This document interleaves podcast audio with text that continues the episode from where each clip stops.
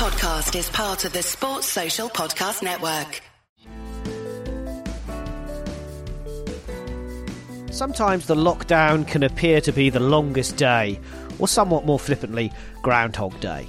And although it's all of our biggest challenges of a lifetime, and frankly the scale of loss remains unbelievable, I'm not sure we should keep comparing it to World War II. At least bombs aren't falling out of the sky, or our children aren't being sent to the country.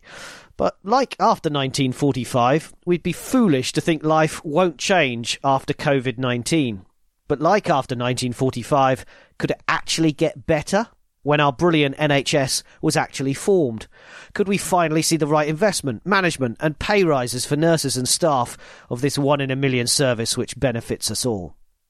But this is Anything But Footy, the Olympic and Paralympic podcast, and this is a lockdown special. But what will happen with sport? How much are you missing it in lockdown? Are we also being totally naive to think it'll return just as it did before coronavirus? I'm John. And I'm Michael, and in this episode, as well as rounding up some of the sporting, or shall we say non-sporting headlines you may have missed, as we always do, of course, on anything but footy, we also wanted to look into the crystal ball, look ahead to what happens after lockdown. Will the 2019-2020 seasons ever finish? Do they really matter? Will the 2020 season ever start? Can sport be played behind closed doors? And should we even be contemplating that as a solution? And say it quietly, but as Japan has finally put in lockdown measures of its own and declared a state of emergency, could the 2020 Tokyo Olympics and Paralympic Games even happen on the rescheduled dates for 2021? Let us know what you think at anything but F on Twitter, or you can message us on Insta and Facebook. Our website is www.anythingbutfooty.com. You can email anythingbutfooty at gmail.com. And if you haven't yet subscribed to the podcast, please do and tell Apple Podcasts what you think about it. Now, the big question mark, and Michael did say it rather quietly there, was will the Olympics and Paralympics postponed for this year in 2020 actually happen in 2021? That is a really big question, I think. And it's a question that is probably going to be too big for us to answer in this podcast. But what will it actually mean for the British Olympic Association, the British Paralympic Association, and UK Sport, who we know and you probably know if we if you've listened to our podcast previously, backs the elite performance and funds the national governing bodies to make sure that we have athletes performing at these games and many more. It's a really big question of how you get from one Olympics, which was due to take place in 2020, to one that's due to now take place in 2021. So let's assume, Michael, it will go ahead in 2021, and we'll talk more about that as the podcast goes on. There's so much work, even though it's a year later, to get the Olympics and Paralympics on.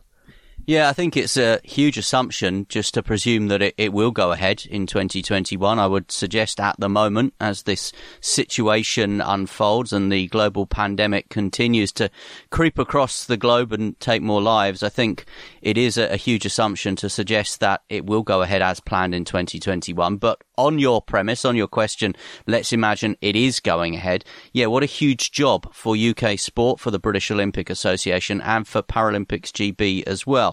And it's been really interesting this week. You will have seen certainly some press reports, and hopefully you will have checked out as well the UK sport podcast called Medals and More, which is hosted by Dame Katherine Grainger, one of our most decorated Olympians. Five medals in total, a gold in London in 2012, of course. And Katherine brought together a really good panel on that podcast. She had Andy Anson, who's the chief executive of the BOA, the British Olympic Association. She had Mike Sharrock, who is the chief executive of Paralympics GB. And she had Sally Mundy, who is the chief executive of UK Sport. And I think what they were saying, whilst there was a lot of optimism and a lot of enthusiasm for the rescheduled games, what they were saying, I think, was quite worrying. Most of all, I think worrying for the British Paralympic Association, who I think, as Mike Sharrock said in that podcast, is facing huge huge cash flow issues. I think the key the key bit from that for me was he said we get most of our income over that four year cycle in the months running up to a games, and that's how we budget. They're not going to get that for another 12 months. So that's implications for the BPA, the British Paralympic Association, which of course is a charity as well and not a very big charity. For the BOA and what Andy Anson was saying, he was describing the fact they had to unpick thousands and thousands of contracts and the, the figures he was stating, and he actually put his neck on the line and said the worst case scenario for the BOA was a loss of around about seven or eight million pounds. Now, a lot of people listening might think the BOA is something that's funded by government money. It's not. It's a commercial organisation. So all those commercial deals they've been announcing ahead of a games in 2020, of course, they've all had to be put on hold or they've had to be stretched forward, if you like, to 2021. Now, it appears the BOA have had some success with their commercial partners. And then the next question, of course, for UK sport and what Sally Mundy was saying on the Medals and More podcast is their funding is only up to March 2021. Now, as we know, they get their funding from government through the National Lottery, for example. Now, now, March 2021 is four or five months out of the games. She did seem fairly confident that the government would continue to fund UK sport through to the next Olympics and Paralympics if they happen in 2021. But she did raise a very, very vital and valid point. Where on the agenda is sport right now when you've got an NHS which clearly needs additional funding? And I think it's interesting what you said about the BPA and Mike Sharrock. His quote, I think, was the corporate partners that we have, and as you rightly said, he said, you know, we make all of our money up to the games. Our corporate partners themselves are having huge issues, so we're not front and mind, was his quote. And I think that is the big question is whether you can delay everything. As you said, they were really optimistic in it, and I think I agree with them that if the 2021 games takes place, it will be an emotional and exceptional games and a hey look we've got through this and aren't we going to celebrate it but we don't know whether we are going to be at that point uh, in a year's time and everything you read and see and, and think about and you know all of us are locked down at the moment and continue to be so for another two weeks at least, that you wonder whether sport, as you rightly say, Michael, can get to a point where it some somewhat gets back to normal. The reason why we, we mentioned the medals and more podcast is that Michael and, and I helped produce that and, and help get it out. And we would recommend that you go and have a listen to it. If you haven't heard it yet, it's on Apple, it's on Google, it's on Spotify. You can find the links on our social media. But I wonder, and it wasn't something for them to debate at that point, but but we can, Michael. I wonder whether this this year where they obviously have their work cut out really over the next 12 months to get to where they need to be. But with a break in sport and what there hasn't been any football or sport now since what March the 13th March the 12th March the 13th something like that. Um, by the time sport may come back in 2020 uh, it could be two or three months where we really haven't had any sport in this country. Is it time to sit and evaluate whether sport in this country is being run in the right way and we, we actually take the opportunity in this downtime to look at it. And the reason why I bring this up, there was a brilliant article in the Sunday Times last week. I only just got managed to read it this the last few days um, because of uh, homeschooling and various other things that are going on uh, in the Cushing household. But uh, Jonathan Northcroft, who is the football uh, chief football correspondent, I think for the Sunday Times, and he wrote a really interesting article, and it wasn't about footy, which is why we can talk about it on anything but footy.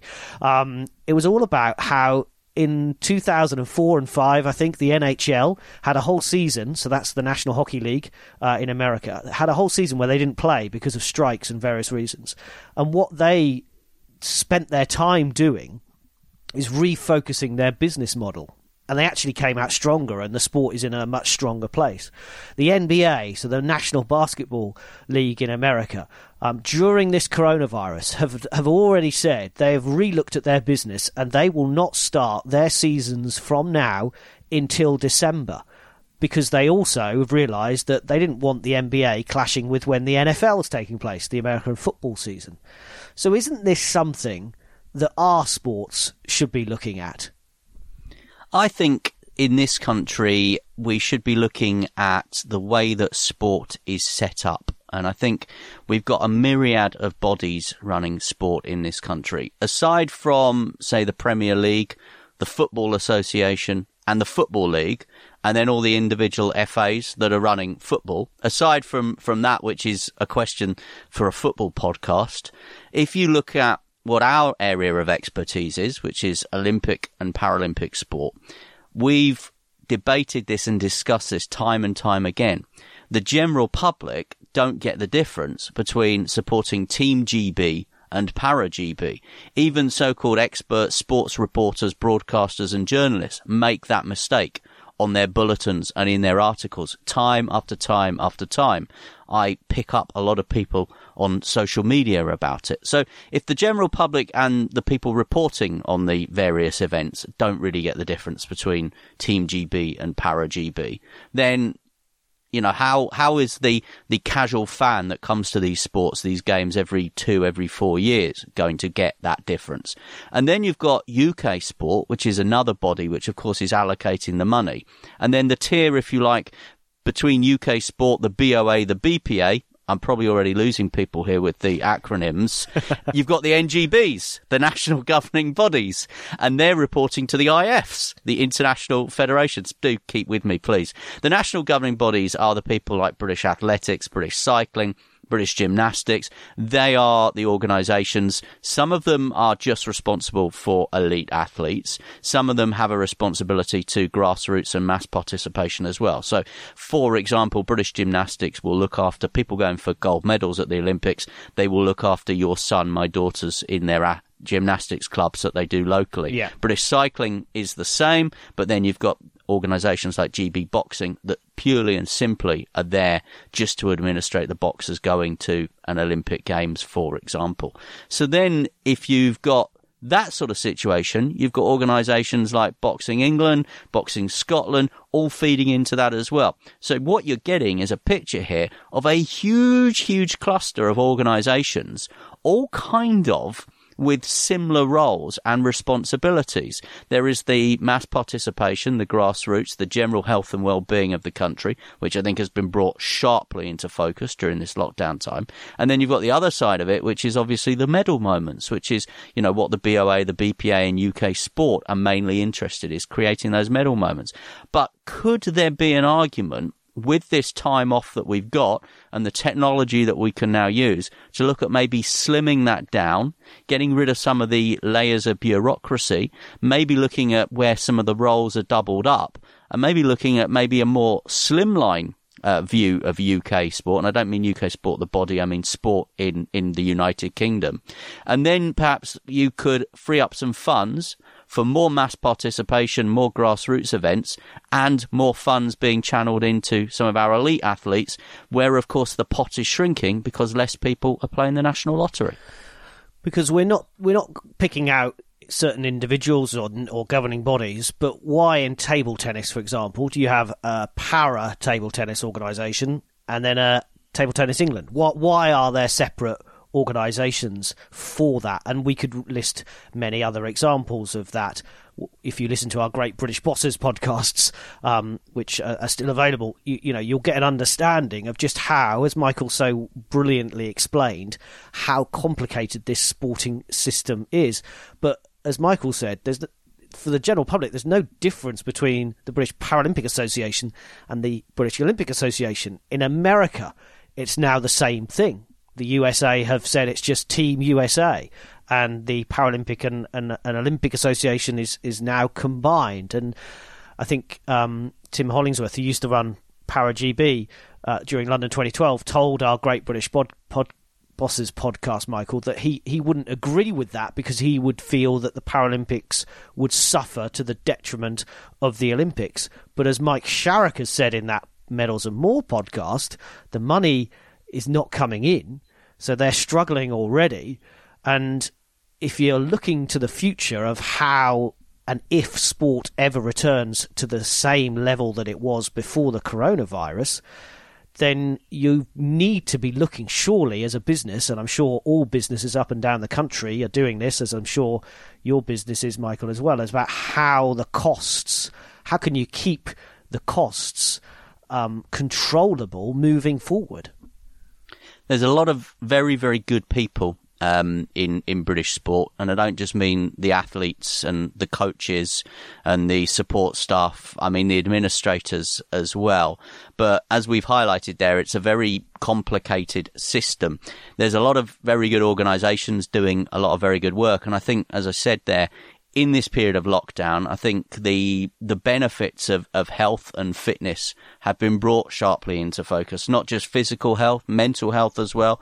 I think we've seen how important it is, and that's why I don't think we need to apologise for discussing and thinking and talking about making plans for what happens next for sport. It might seem sport quite a trivial matter at the moment, where you see what is happening on our hospital wards and in our community hospitals, for example. It might be quite trivial to talk about when the Premier League is going to be coming back or should British athletics cancel the anniversary games, for example, when, you know, World Athletics have cancelled so many Diamond League meetings and the European Championships have been cancelled.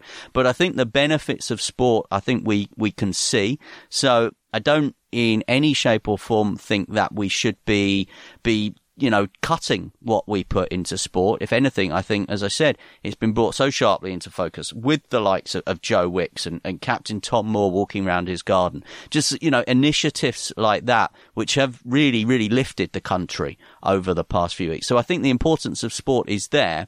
It's the bureaucracy and the management of sport, which I think could be looked at. This is Anything But Footy, the Olympic and Paralympic podcast, and a lockdown special looking at what sport could be and whether we should be looking at sport not returning uh, in any way, shape, or form in normality for a number of years. That's the big question, Michael. If there is no sport until the end of 2020, which we understand that could could happen that there might not you know I know the government have now come out and said they're going to talk to the football and cricket authorities about how they can stage some football and cricket over the coming months and are trying to speed that process up. But in real honesty, when you've got Holland cancelling major events, and I think uh, Ireland have done it as well until at least September the 1st, and Holland have ended their football season and just cancelled it. No champions, no relegation, nothing if there is no sport until the end of 2020 and you haven't looked at your business, and I include the Premier League in this as well, even though we're we're not talking football particularly, but if you haven't looked at how your business has been operating and how it will operate moving forward, there is something fundamentally wrong there as a business. Yeah, which is why I think what I said earlier about the fact we have good people and good administrators running sport in this country and at the top end of sport in this country. It's why I'm I'm confident that the the doomsday scenarios, if you like, of some of our smaller sports. Um, I use that word carefully because I'm sure some of the sports listening right now wouldn't like to refer to themselves as the smaller sports. I'm sure the Premier League will come through this um, pretty much unscathed, and um, and I also think we will soon get back to Premier Premier League football rather quickly, rather quicker than we sort of imagined we would, where we thought there might be a massive sea change in the culture. I think we'll probably forget that, and the the whole be kind thing will probably go out the window once we get back into into stadiums and all, all the rest of it. I think we'll return quite quickly to that. But yes, some of those those so-called smaller sports sports that don't have those embarrassment of riches as well. I, I do think there are some good people at the top of those sports, and one of those good people actually sent us a, a message this morning, and I, I think you know, it's worth highlighting, and that's Adrian Christie, who was actually our first guest on, on Great British Bosses, and he runs Badminton England, uh, a sport that obviously had to restructure once they lost UK sport funding, despite winning a bronze medal in the men's doubles in Rio at the Olympic Games. So, you know, Adrian Christie took that organisation through what was a very difficult time, and he makes a very valid point, I think, um, on social media. Uh, and as I said, he sent me a message, sent us a message this morning about this. We are getting very, very wound up about when Ben Stokes, when Harry Kane and others can get back to, to playing football, playing cricket. Um, but what about our badminton players? And, and he highlighted one, which is Lauren Smith. And actually, is there not an argument to state that, that badminton would be an ideal sport to start reintroducing back into the calendar. What with it being a non-contact sport, a sport yes. where social distancing is fairly obvious because you have a net between people. Whereas actually we're talking and trying to rush contact sports back, uh, where potentially as well we might be bringing people back into stadiums too. I actually think there there is a very good argument to say some of these some of these uh, sports that don't get the profile of football and cricket might actually be the ones to bring back beforehand. I think that's a, a really a really clear point. and I what I don't understand about the footballing capacities. They can look at what Germany are doing, where they've said, look, the Bundesliga, which is only two leagues, by the way, um, the two Bundesliga could be ready to go by mid May. They need approval from the German government on that. And so that's meant, if you read the front of the Sun this morning, uh, that football will be coming home here very soon as well. But in Germany, they're testing hundreds of thousands of normal people for coronavirus every couple of days. The footballers are getting tested every couple of days. I mean, we can't even organise getting some NHS and care workers having tests at the moment. And we seem like a million miles away from that. I'd like us to be nearer that. I'd like us to be able to say in a month's time at Wembley or St James or St George's Park or um, Old Trafford or whatever, those secure locations where football will take place and you'll have five or six matches behind closed doors with 400 people from the media and, and backroom staff and coaches and hopefully not many uh, health workers there as well, will will put these matches on, but we don't feel like we're anywhere near that. And I think you I think that's a good question is to why try and speed football and cricket through. I think there was a there was a, a suggestion with football, Michael, that and I know we're not talking about footy, but it does it does frustrate me sometimes that it is the be all and end all. That a it's the Premier League, that's all anyone ever thinks about. Well, there's actually 72 other football league clubs uh, taking place or, or, you know trying to survive in this country as well. Not even mentioning the women's Super League as well. No one's even thinking about those matches. We'd be talking about 50 matches a week that need to be done behind secure locations, and, and it just doesn't seem feasible to me that you can carry that on. And what also doesn't fe- seem feasible to me is that you need certain number of days to be clear of the coronavirus or or or or the players will come into contact with each other and they said there would be social distancing during the warm up but they're not during the match uh, the, the, the whole thing just i don't think it, it feels like we're trying to rush something which i think you said it isn't necessarily the priority at the moment yeah, totally and utterly agree. I think we, we are trying to rush football, and I, I, see why why people are talking about the fact that you know let's let's get some sort of sense of normality. It will be a, a boost to the country if we can start playing football, but we should only be doing that if it's proper and safe and, and risk assessed to do so. We seem to have this this rush that we need to complete this season. Now, actually, I'm in favour of of completing the season and picking the season up at some point, but I don't think we need to to be doing that very very quickly. If we don't get back to normality and we can't begin this season until November or December, then so be it. We play a couple of months of football in November and December. We write off maybe the rest of the next season. So we prepare for the European Championships, which obviously have been rescheduled for 2021 with a series of maybe high profile friendlies, or you bring the British Championships back, or you play a regionalised Premier League, for example, to keep football ticking over. But you don't have to bring it all back exactly as it was straight away. Mm. And there is this, this desire to try and just get things going as quick as we can, exactly as it was. And we're not in a position where we need to be doing that right now. And going back to the, the original point that I was trying to make is actually we would be better off bringing some of our resources into bringing some of those badminton leagues back on, um, where we can perhaps, you know, manage the situation, risk assess that slightly easier. Maybe trying to get limited people back into to swimming pools as well. And let's highlight another podcast that we were involved in, in making, which was one for Swim England, where, you know, you know, I was really impressed with the way that they, they had a plan and they have been planning for how to start bringing, you know, mass participation swimming back to the country. And, you know, they're also obviously trying to tick things along during lockdown. But let's start maybe trying to get some people back into some swimming pools, back onto badminton courts, back doing archery, for example. You know, before we try and rush, as you say there, hundreds of people back into a football stadium for some kind of televisual spectacular, which is what I'm sure it would probably end up being because I don't think we we need to be doing that yet. You've said yourself, and you know you're a Norwich fan. You're not actually missing football.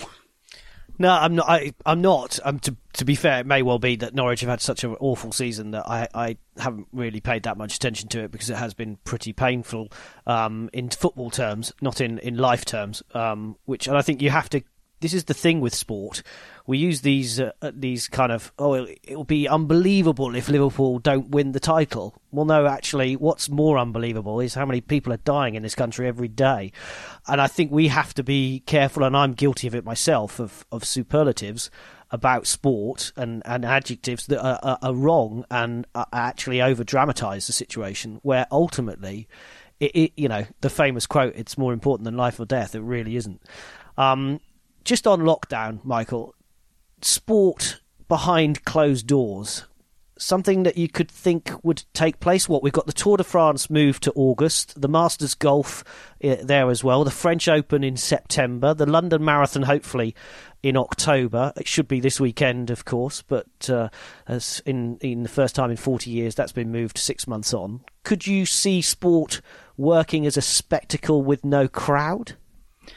I think it would be very difficult. I think it would be a compromise, and I think it is. It is perhaps part of the solution. I mean, I've I've worked at football matches at, at, various levels where there's there's not been much of a crowd. Where you're talking about, say, reserve team football, um, and it is a very very different atmosphere. So, as a broadcaster, trying to commentate on a, a reserve team match where maybe you've got 100, 200 people crammed into one small part of Elland Road compared to where you've got maybe 40,000 on four sides and you've got a real high intensity championship football game. It, it could happen, as I said, I think it could be part of the solution there's a lot of those events that you just mentioned there. I, I, can't see how you would do the Tour de France behind closed doors. No, um, no in some ways, I'd like to see it but I, but but I don't know how, as you say. Um, I'm not sure how, how you you would manage the, the Tour de France behind closed doors. I think you know stadium sports like like rugby, like cricket, like football could potentially do it. But again, I, I you know, and I, I just I feel like I'm repeating myself time after time, and, and probably we should look at moving the conversation on. But but we don't have to do it. You know, if, if, if it's, if it's not right and, and, you know, we are putting people at risk, even if it's, as you say, they're just a few hundred members of the media and, and the broadcasters that, that would go. And I'm, I'm sure that the way that the media reports sport and the way that broadcasters broadcast sport might change. I don't think we're going to see all of those members, all that personnel needed on site all the time. Uh, that's a little bit of an aside, but you know, I just don't see why why we we have to get it back so quickly. You know, let's let's get it back when, we can get it back and, and when the time is right to get it back. If you want to have your opinion and it disagrees with us in particular, get in touch at anything but F on Twitter or via our website, anythingbutfooty.com, or email anythingbutfooty at gmail.com. I'll get the hint. I will move on in a moment. We'll round up some of the other Olympic stuff, but just on missing sport has actually the fact that there has been a bit of a break in football, tennis, cricket, rugby. Actually, isn't this beneficial from a sporting perspective that actually people are potentially going to miss it more? It is more in demand. It is more in demand from sponsors moving forward. So family time has become really important for everybody in, in, in, in the UK and around the world who are in lockdown. But actually, when sport comes back, it will show a different kind of of of kind of passion that that we all have for sport, but actually it will benefit from it because maybe moving forward you should have more of a break from football of the year because it does then allow you to whet your appetite for it to come back and you'd be more excited about it coming back. Yep, um, I think, and going back to that point we said about the Olympics and, and what the, the guy said on the medals and more podcast with UK Sport, if the Olympic Games goes ahead in, in 2021, it will have been five years since the previous summer games, and I think there will be a level of expectation and excitement for that games, the like of which we've never seen before. Why do we like the Olympic Games so much? Because it's only every four years. Mm. I think that is a, a, key thing. You know, world championships happen in most sports every year, in athletics every other year. The football season just seems to roll one into the other at the moment. I can remember growing up when the season ended, there was, it felt, a significant period of time before the next season started. Have I been missing sport? I've been watching a lot of old sport, archive sport. So you know, don't they BBC. wear really don't they wear really short shorts? Depends what era you're, you're, you're looking at, to be honest. Um, I mean, I've been watching a lot of the, the World Cup classics on the BBC and, and some of the FA Cup rewind programs as well. I've been catching up with a few things online. I watched the 100 Years of Leeds United DVD uh, with you, my. You really had a quiet day that day, didn't you? with my quite bored youngest daughter. Um, she wasn't overly interested in it. So, am I missing sport?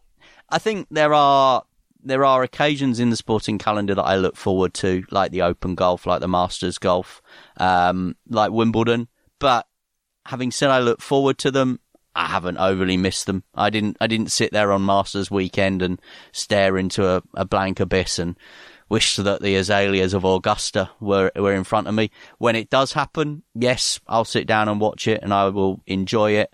Um, but I wouldn't say I've necessarily been been hankering for it. But I know there there are other people, and you know we've spoken to friends and, and colleagues of ours in the sporting world that are, are feeling it more. They they do wake up on a on a Saturday morning, and there is there is a hole in the, in their life, a sports shaped hole in their life. Some people are personally, despite being a massive sports fan, uh, as, as, I said, I've been enjoying catching up on, on some old on some old and some archive sport, and yeah, I think I'll enjoy it more when it comes back.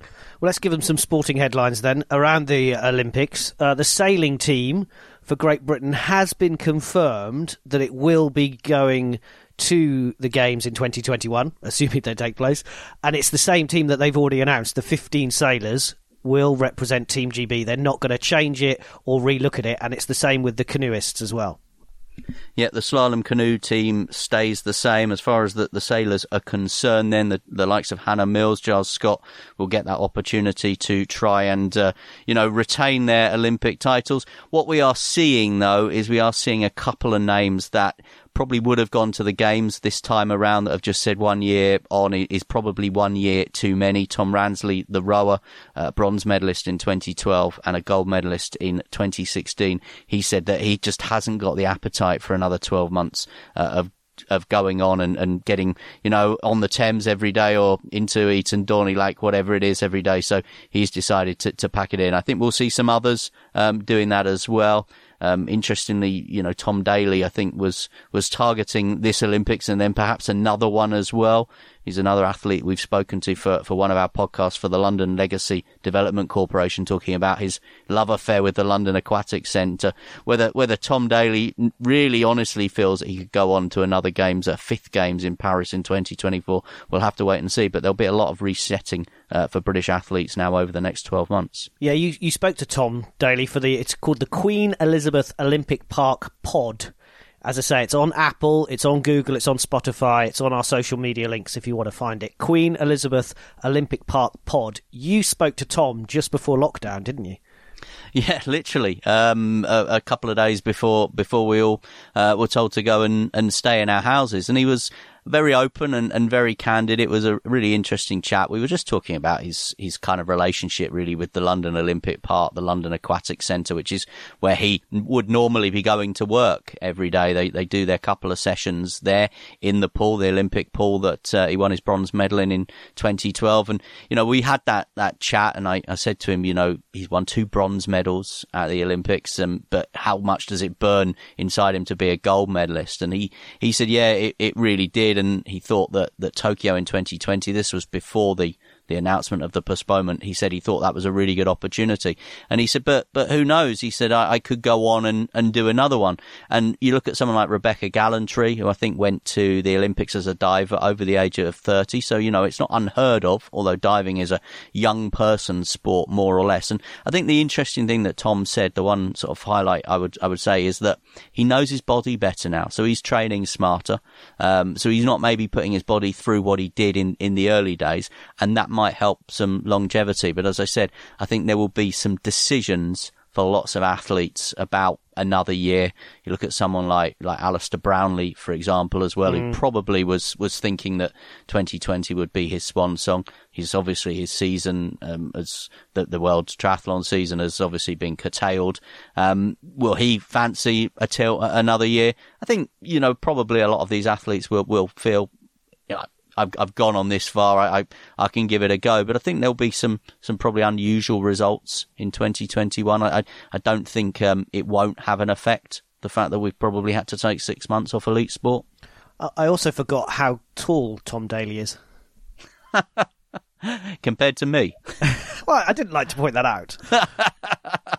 Everyone's tall compared to me. It's why I use that photo on social media of me and Hannah Mills because I think she's the only Olympian that that I've got a little an inch or two height on. A couple more ideas before we go. Um, lots of jokes doing the rounds about sports personality of the year. Um, yep. What on earth? What's what on earth's going to go on that? I mean, you mentioned a couple of um, um probably contenders. Joe Wicks uh, being one of them. He would be my uh, uh, favourite for that. What a put, you know, PE every day, nine o'clock on YouTube. And if you've never done it, I highly recommend I, I haven't. it. I, I, would recommend it. I mean, you always say to me, I need to run a marathon. Uh, I don't need to do 26.2 miles, but you need to do a Joe Wicks before okay. the uh, before the lockdown is. I'll do a out. Joe Wicks half an hour if you do a marathon. Mm. Uh, had a, had a, had, not, not, quite sure I really wanted to get myself into that one, but in, in all in all seriousness, the New Year's honours would have been full of Olympic and Paralympic medalists getting more accolades at the end of 2020. In a normal year, it would have been full. The New Year's honours would be full of Olympic and, and, Paralympic medalists. Could we, therefore, make sure that in the Queen's birthday honours, which are coming up, and also the uh, New Year's honours is filled with NHS care workers, doctors, nurses, people who've put themselves on the line to fight this disease as we sit and wait the return of sport. I think that puts it into perspective, but actually that's what the honours should be there for. Yeah, and I think um, you mentioned obviously the London Marathon was going to be taking place this weekend, and I think the organisers of the London Marathon have done a really good thing by asking people that are trained for the marathon to do their, their what they're calling their 2.6 challenge this weekend as well. So it's to to utilise some of that training and some of that goodwill because I think people don't realise how much money is raised on the London mm. Marathon Day. I think it's the the single biggest day of charity fundraising anywhere in the world ever, and there will be so many charities, so many organisations that miss out uh, this year because the London Marathon has been delayed by six months. And for some charities and organisations, that six months could be crucial. That six months could be the difference between them existing and helping people and not existing and not being there to help people as well. So, you know, credit to the, the London Marathon organisers who have tried to harness a bit of that goodwill uh, to continue to, to raise awareness and raise money. I have to say, sitting in my house as I have done with everyone else for the last four weeks.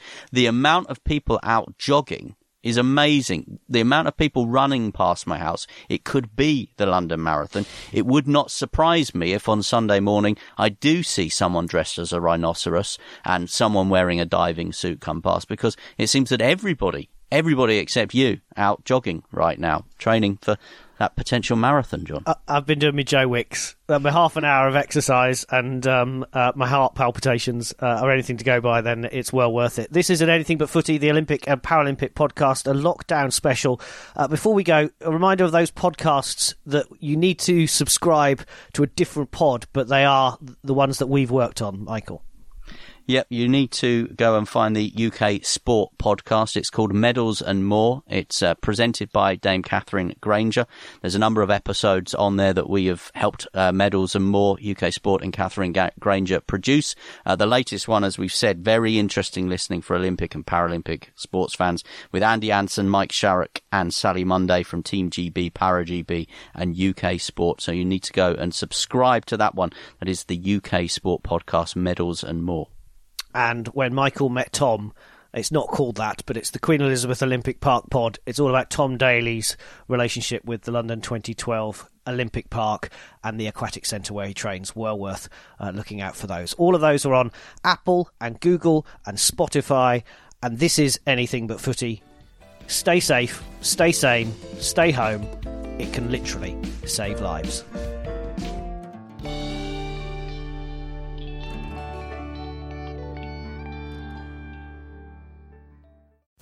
Sports Social Podcast Network.